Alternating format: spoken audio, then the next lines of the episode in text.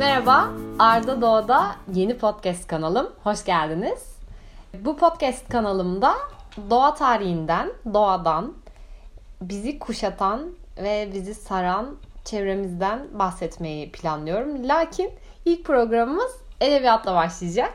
Yeni okuduğum Zülfü Livaneli'nin Edebiyat Mutluluktur kitabından bahsedeceğiz. Bugün Ahmet'le beraber. Merhaba. Merhaba. Ben Ahmet. Şimdi Arda hani doğayı seviyor, doğayı araştırıyor. Aynı zamanda tarihi de araştırıyor ve okumayı da çok seviyor. Bir sürü kitap okuyor. Okuduğu kitapları çok da güzel anlatıyor Arda. Ama bir süre sonra silinip gidiyor bunlar. Ya da bizim hafızamızda kalıyor sadece. Bunları paylaşmadığımız için siliniyor diyelim. O yüzden e, böyle bir kanal açıp hem paylaşalım hem de e, kendimiz için tekrar dönüp dinleyebileceğimiz bir kayıt oluşsun istedik. Arda ile bugün Zülfü Livaneli'ni konuşacağız. Livaneli. Livaneli. Tam ya tamam var? tamam. Arda ile bugün Zülfü Livaneli'ni e, kitabını konuşacağız. Denemelerini. Ya söyle bir daha olmadı. Tamam. Bugün neyi konuşacağız aşkım? Bugün Zülfü Livaneli'nin Edebiyat Mutluluktur kitabını konuşacağız. Evet. Edebiyat çok geniş bir kavram. İçine Sadi'nin, Hafız'ın, Shakespeare'in şiiri de girer. Homeros'un destanları, Binbir Gece masalları, Evliya Çelebi'nin seyahatnamesi de. Tiyatro oyunları, eskilerin tecrübe-i kalemiye dedikleri denemeler, düz yazı şiirler. Hepsi o geniş edebiyat kavramının içinde demiş burada Zülfü Livaneli. Kitap benim çok hoşuma gitti. Arda okudu ve anlattı kitabı aynı zamanda. Şimdi ben Arda'ya konu başlıklarıyla sorular soracağım. Arda da bana teker teker kitapta aklında kalan kısımlardan anlatacak. İlk olarak bu biraz önceki bölüm bu denizin balığıydı. Ee, kitap sevmeyen yayıncı diye bir başlık var. Buradan girelim ya da daha e, ilgini çeken bir başlık varsa oradan da ilerleyebiliriz. Ya kitap sevmeyen yayıncı yani artık yayın evlerinin edebiyata değil hangi kitabın para kazandırabileceğini düşünerek kitapları yayınlamasından bahsediyor. Ee, genç yazarlar için, genç girişimciler için bir kitabı yayınlatmanın ne kadar zor olduğundan bahsediyor. Edebiyatın artık kapitalizmin bir metası haline geldiğinden ve bu durumla nasıl başa çıkabileceğimizden bahsediyor. Pes etmeyin, yazmaya devam edin. Bu durum sizi korkutmasın. Mutlaka bir yolunu bulursunuz diyor ama kendisi de aslında karamsar bir bakış açısına sahip bu konuda. O Evet. da farkında yani. Edebiyatın değil de e, yayın evlerine para kazandıracak kitapların satacağını biliyor aslında. Bundan şikayetçi bu bölümde. Doğru. Peki o zaman ne okumalı? Şimdi Zülfü Livaneli'nin bir e, listesi var, okuma listesi. Uzun süredir değişmeyen bir liste bu benim için demiş. İçinde benim de çok sevdiğim bir kitap var. Çok yıllar önce okumuştum. Hatta birkaç kere okumuştum ben de Zülfü Livaneli gibi. Hemingway'in Yaşlı Adam ve Deniz. Hatta bu kitabın bir de kısa filmi var. E, bu kısa filmin özelliği de şu cam üzerine çizilen bu görüntülerden oluşturulmuş bir kısa film bu ve binlerce cam üzerine çizilmiş resmin birleştirilmesiyle oluşturulmuş. Yani muhteşem bence mutlaka izlenmesi gereken bir kısa film. Kitap, kitap da kısacık bir kitap. E, film de çok güzel anlatıyor kitabı. Şimdi Hemingway'in e, İhtiyar Adam ve Deniz'in konusundan azıcık bahsedeyim mi? Ne yapayım? Olur. Bahset. Hem e, kitabı merak edenler, okumak isteyenler de okuyabilir. Çok e, önemli bir e, eserdir. Kült bir eserdir aslında bu. Yani aslında bir çocuğun içindeki macera tutkusundan bahsediyor diyelim. Ve bu çocuk aslında yaşlı bir adam ama o içindeki kendini kanıtlama ve o içindeki macera tutkusunu böyle kısacık bir öyküyle anlatmış. Hatta Zülfü Livaneli de onu küçükken okuduğunda bir hafta evden kaçmış bir balıkçı kasabasına gitmiş. Bu kitabı okuyanlarda herhalde görülen bu evden kaçıp tek başına macera yaşama hissi. Bu e, Ernest Hemingway'de olduğu gibi diğer Güney Amerikalı yazarların etkisi de böyle. Yani o Güney Amerikalı yazarları okuduktan sonra insanın içinde bir kaçıp bir macera yaşama arzusu uyandırır. Evet. Hemingway, Yaşlı Adam ve Deniz, William Faulkner, Ağustos Işığı. Yaşlı adam deyince aklıma şey geliyor. Metallica'nın Unforgiven şarkısı var. Bağışlanmayan.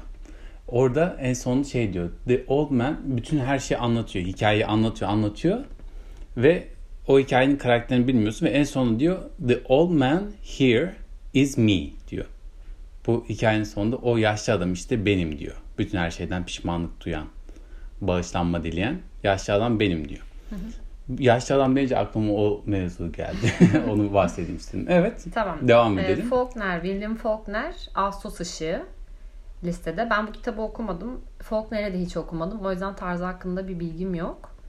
Ee, devam ediyorum. Dostoyevski, Suç ve Ceza. Kitap tam bir ceza yani. O kitabı nasıl okuyacaksın? Ben hiç Suç ve Ceza'yı. okuyamadım o kitabı. Ya şimdi burada Dostoyevski'nin e, ölümsüz olmasının sebeplerinden biri insan psikolojisinin derinlerine inmiş olması. Bu çok önemli edebiyatta. Zülfü Livaneli'nin de vurguladığı en önemli şey bu. Toplumun nabzı ve insanın psikolojisi. Bunu analiz edebiliyor mu yazar? Kitabında bunu verebiliyor mu? Önemli olan bu. Şehri anlatıyor mesela bize. St. Petersburg'u anlatıyor ama St. Petersburg şöyleydi böyleydi olarak anlatmıyor. O şehirde yaşayan insanların gözünden şehri dinliyoruz biz. Ve böylelikle şehre hakim olan hava, renk, insanların durumu, içinde bulunduğu psikoloji bunu anlatıyor bize. Ve e, suç ve cezada Raskolnikov'un işlediği cinayetten dolayı duyduğu vicdan azabı ve itirafları var. E, hatta şöyle söylüyor Livaneli. Bugün suç işleyenlerin çoğu bu suç gizli kaldığı sürece rahatça hayatının keyfini çıkarmaya devam ediyor ama Raskolnikov bu şekilde değil. O vicdan azabı onu yiyip bitiriyor ve en sonunda bunu itiraf etme ihtiyacı duyuyor. Suç ve Ceza. Önemli bir eser.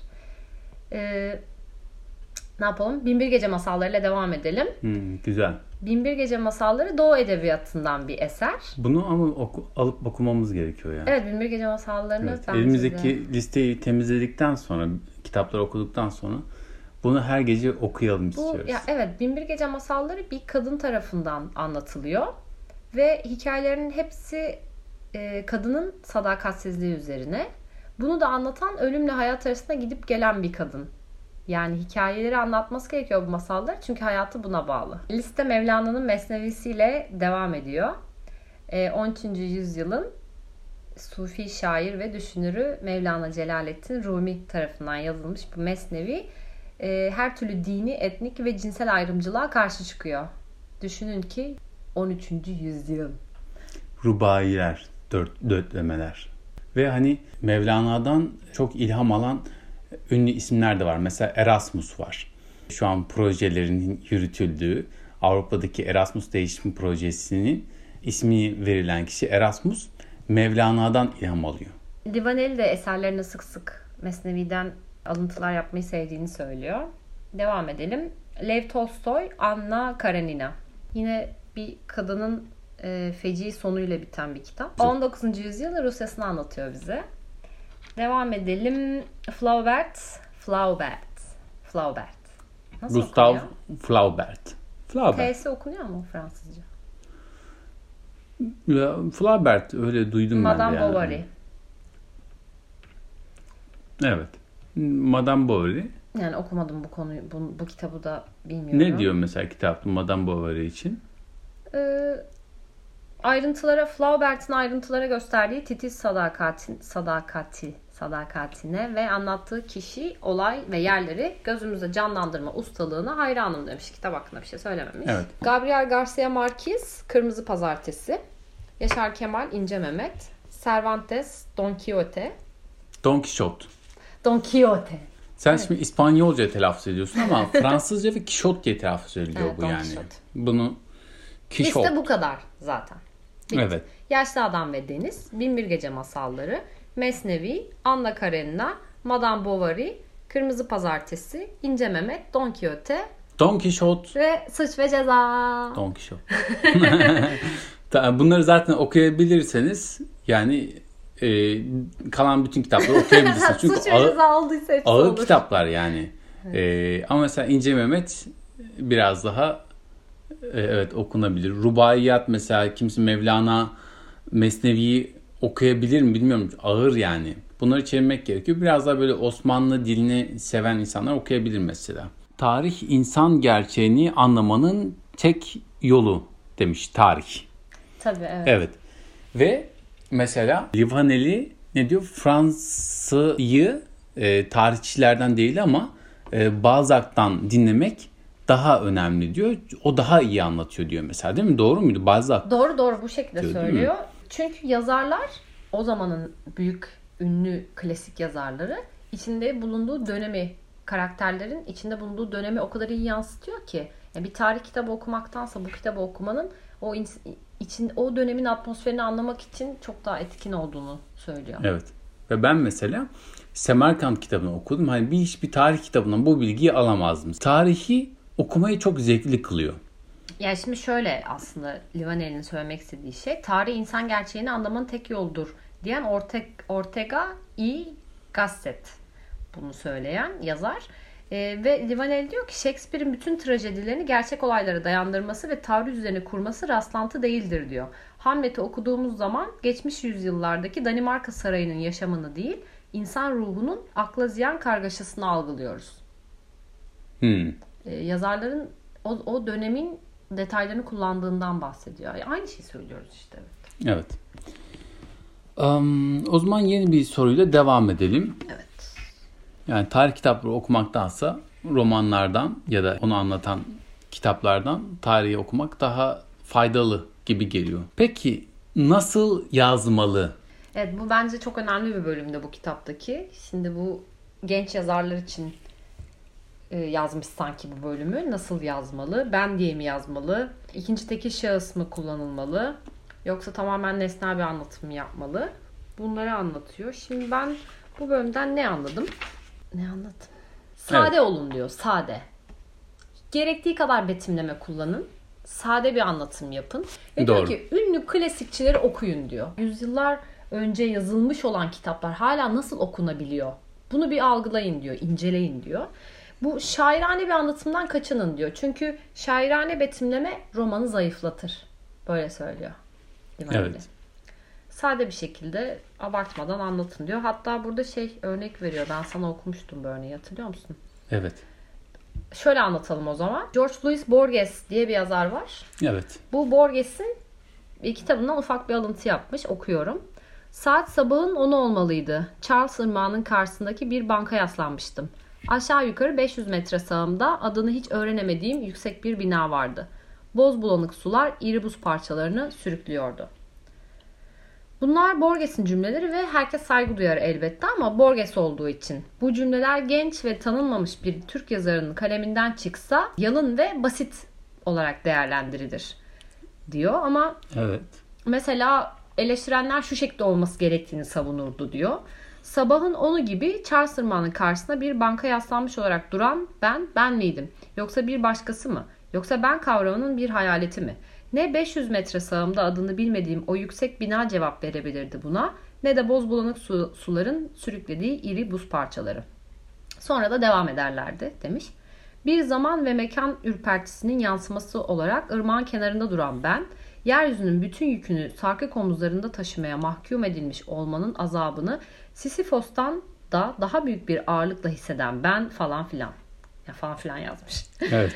Yani doğru dürüst hikaye anlatamayan, etkileyici karakterler yaratamayan romancının dönüp dolaşıp sığınacağı nokta budur diyor. Yapay duygusallık ve süsleme. Burada dikkat çekmek istediği nokta duygusallığa gerek yok diyor. Önemli olan duygulu olmak. Ki Orhan Veli'den örnek veriyor. Orhan Veli duygulu bir şairdi. Duygusal değil. Bunu da örnek alabilirsiniz diyor. Evet. Güzel bir noktaya değiniyor. Yani çok abartmamak gerekiyor. Şöyle söyleyeyim ben o zaman örnekle. Orhan Pamuk'un Kar kitabını aldım mesela elime. Birinci sayfasını okudum. Okudum, okudum, okudum. Birinci sayfada bavuldan bahsediyor. Bavulun derisiydi, işte şeyin atkısıydı, beresiydi, eldiveniydi derken işte bavulu daha bitiremiyor birinci sayfada. Yani insan aklında kalıyor mu böyle betimlemeler? Kalıyor. Ama çok can sıkıyor yani. Ondan sonra okumadım o kitabı. Evet. Yani akılda kalıcı ama çok sıkıcı. O yüzden sade, yalın ve anlaşılır olması çok önemli diyoruz. Şimdi devam edelim. Şiir, bilinç ve hastalık başlığı var. Bununla ilgili bir şeyler bahsetmek ister misin? Şöyle söylüyor. Elbette bilinci yüksek olanların derdi daha çok. Çünkü e, bir duyar aslında, bir duyarlılık çevremize karşı ve bir gerçeğin farkına varan insan bir daha onun farkında olmadığı zamana geri dönemez. Yani mecbursun. Hep daha ileriye gideceksin. Ve geldiğimiz nokta bizi huzursuz edince de bilinç beni mutsuz etti. Önceki halime döneceğim. Döneceğim, döneceğim diyemezsiniz. Döneceğim efendim. e, diyor Livaneli. Huzursuzluktan dolayı geldiğiniz yerde de duramazsınız. Ama yine de bilincin getirdiği vicdan yükünün ve duyarlılığın neden olduğu rahatsızlığın çok kötü şeyler olduğunu düşünmezsiniz. E, çünkü duyarlılık bir bütündür. Vicdanları köreltmek için gerçekleri görmeyecek bir kişilik yapısına bürünenler, vicdanlarını sağırlaştıranlar rahatsız olmaktan kurtulabilirler ama güzelliklere karşı da körleşip sağırlaşırlar. Etrafımızdaki çirkinlikleri, acıları değil, sevinçleri ve güzellikleri de algılamamızı sağlar. Eğer mutluluk uğruna bilincinizi ve vicdanınızı bastıracaksanız durup düşünmeniz gerek diye de uyarıyor. Zaten mutluluk dediğiniz nedir ki? Biraz güvenlik, biraz da can sıkıntısı değil mi? Demiş. Ben bunun üzerine çok düşündüm. Biraz güvenlik, biraz da can sıkıntısı. Evet. Mutluluk tanımı.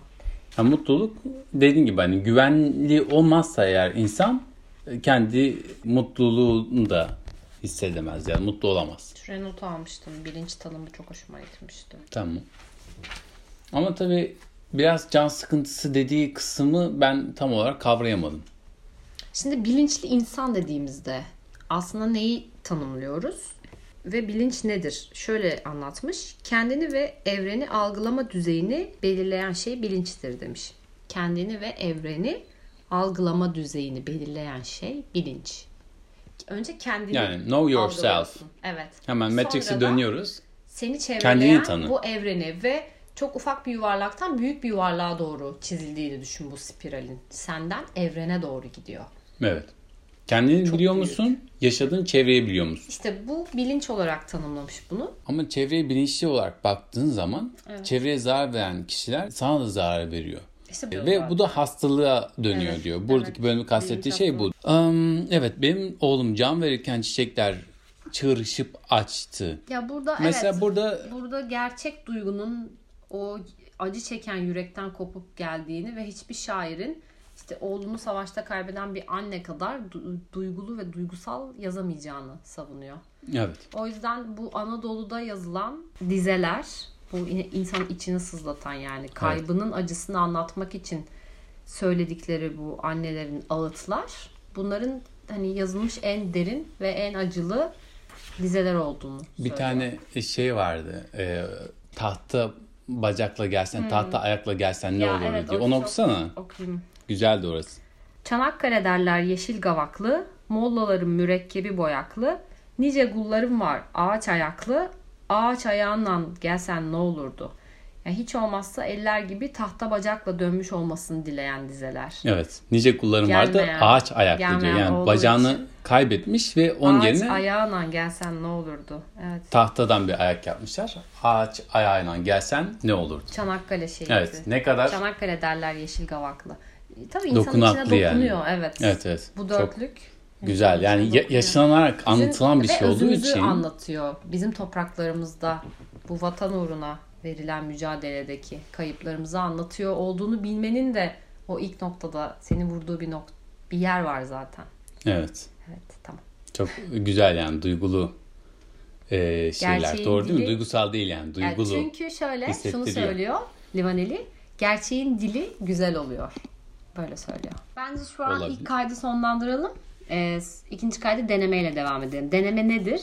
Okurlara ne katar? Niçin okunmalıdır? Bu hoşuma gitmişti benim. Bununla devam edelim. Tamam o zaman şimdilik hoşçakalın. Hoşçakal.